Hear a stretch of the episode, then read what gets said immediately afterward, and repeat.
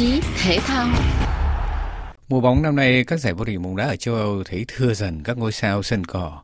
Lý do đơn giản là rất đông trong số họ đã đổ dồn về tỏa sáng cho giải vô địch quốc gia Ả Rập Xê Út Saudi Pro League. Giới quan sát bóng đá đang thắc mắc về đồ thực sự của vương quốc dầu mỏ này không biết đó là vì niềm đam mê với môn bóng tròn hay chỉ là chiến lược tranh giành ảnh hưởng. Quả thực một loạt tên tuổi lớn của bóng đá thế giới từ Cristiano Ronaldo, Neymar, Saudi Mane qua đến Karim Benzema, Kante và còn rất nhiều ngôi sao hạng vừa hoặc đang nổi lên đã lần lượt đến chơi bóng ở vương quốc dầu mỏ nhiều tiền trong giải vô địch quốc gia mà chỉ vài năm gần đây không mấy khi được dư luận giới truyền thông bóng đá để ý tới.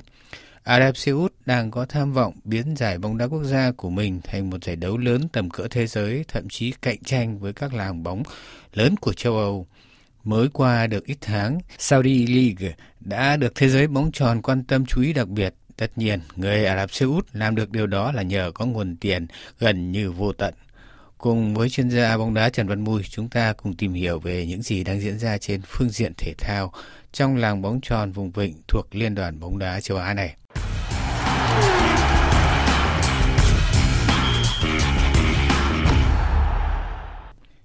Xin chào chuyên gia Trần Văn Mui. Mùa bóng năm nay mới bắt đầu được ít tháng, giải vô địch quốc gia bóng đá Ả Rập Xê Út đang gây sự thu hút đặc biệt như là một hiện tượng, điều mà khó có thể tưởng tượng mới chỉ ở mùa bóng trước thôi.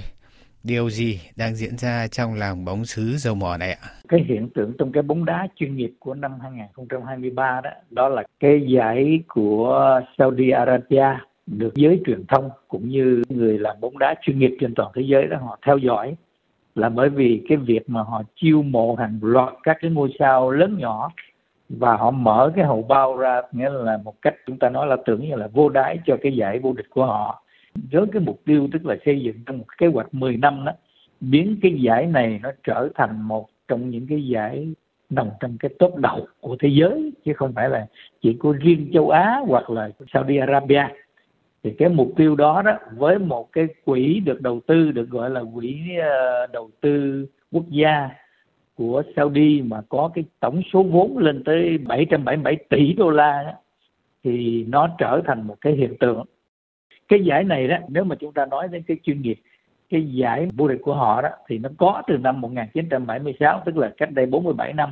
Nhưng mà nó trở thành chuyên nghiệp thật sự đó thì cũng chỉ cách đây có mười mấy năm thôi tức là từ năm 2007 nhưng cho tới năm 2023 đó thì mới có một cái chủ trương của quốc gia của họ tức là muốn đầu tư thực sự.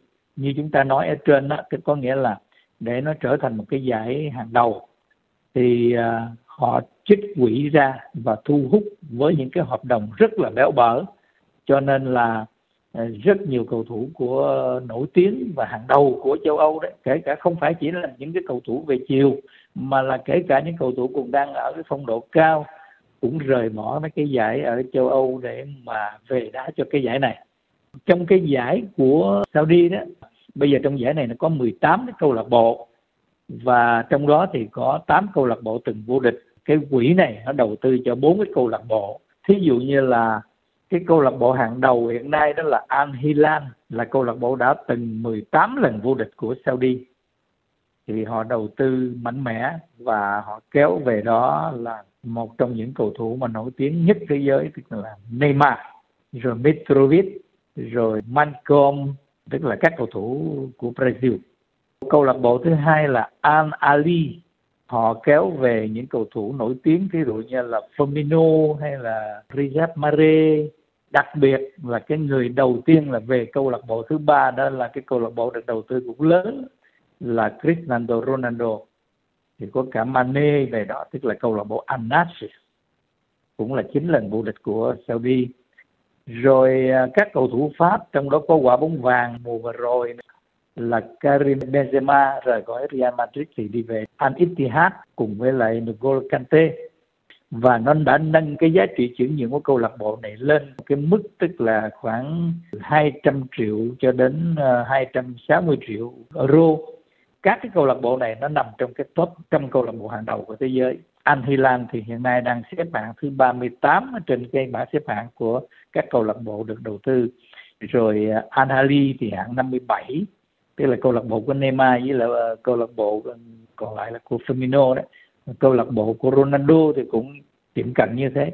Thì như vậy có nghĩa là cái giá trị chuyển nhượng trên thị trường chuyển nhượng của câu lạc bộ nó đã ngang với lại những câu lạc bộ mà thuộc hạng trung trung ở ờ, bốn cái giải lớn của châu Âu ngang với lại ờ, Fulham hay là West Ham của Anh. Thì và thậm chí nó còn cao hơn rất nhiều các cái câu lạc bộ của Pháp nữa. Và trong cái giải thì họ cũng quy định là mỗi một cái câu lạc bộ này thì họ chỉ được có 8 cầu thủ nước ngoài thôi. Tuy nhiên tức là các cầu thủ này là những cầu thủ nghĩa là hạng gạo cội.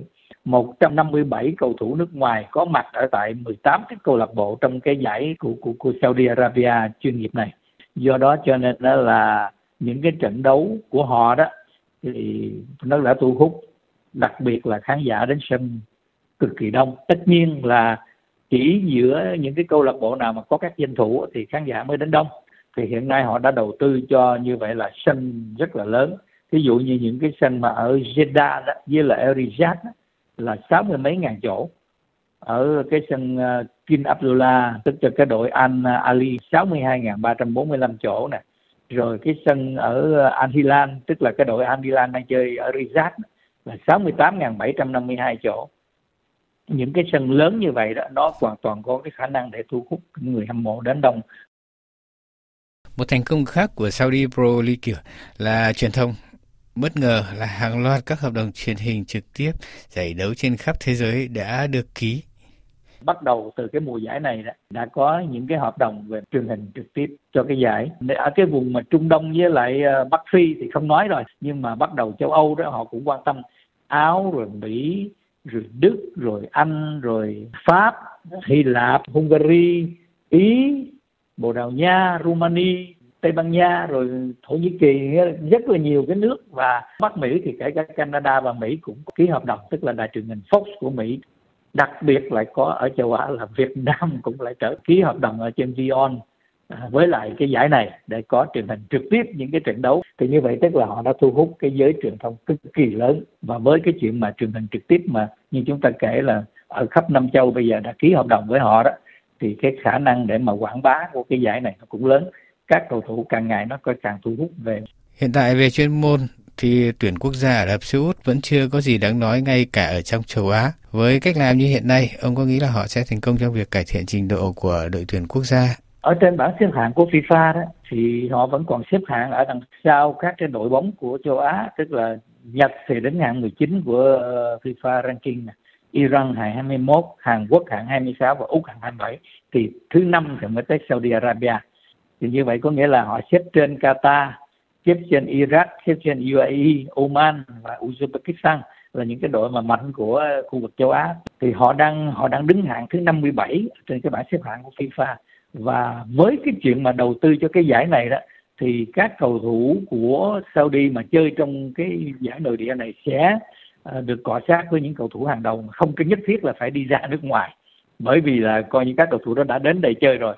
Thì như vậy có nghĩa là với cái 18 đội mà chơi 34 trận ờ, cửa lượt đi lượt về đó thì rõ ràng các cầu thủ này được cọ sát ngay tại tại chỗ và nó thuận lợi thì cái cái đội tuyển của Saudi Arabia đó sẽ sẽ trở thành một cái thế lực mà tôi nghĩ là cái sự cạnh tranh của họ đó nó nó ở cái diện rộng hơn cái thứ hạng của họ sẽ được cải thiện thành tích cũng, cũng sẽ nâng lên. Xin cảm ơn chuyên gia bóng đá Trần Văn Mui đã tham gia chương trình ngày hôm nay. Chương trình thể thao của LFB hôm nay xin tạm dừng tại đây. Xin cảm ơn sự chú ý theo dõi của quý vị và hẹn gặp lại quý vị trong chương trình tuần tới.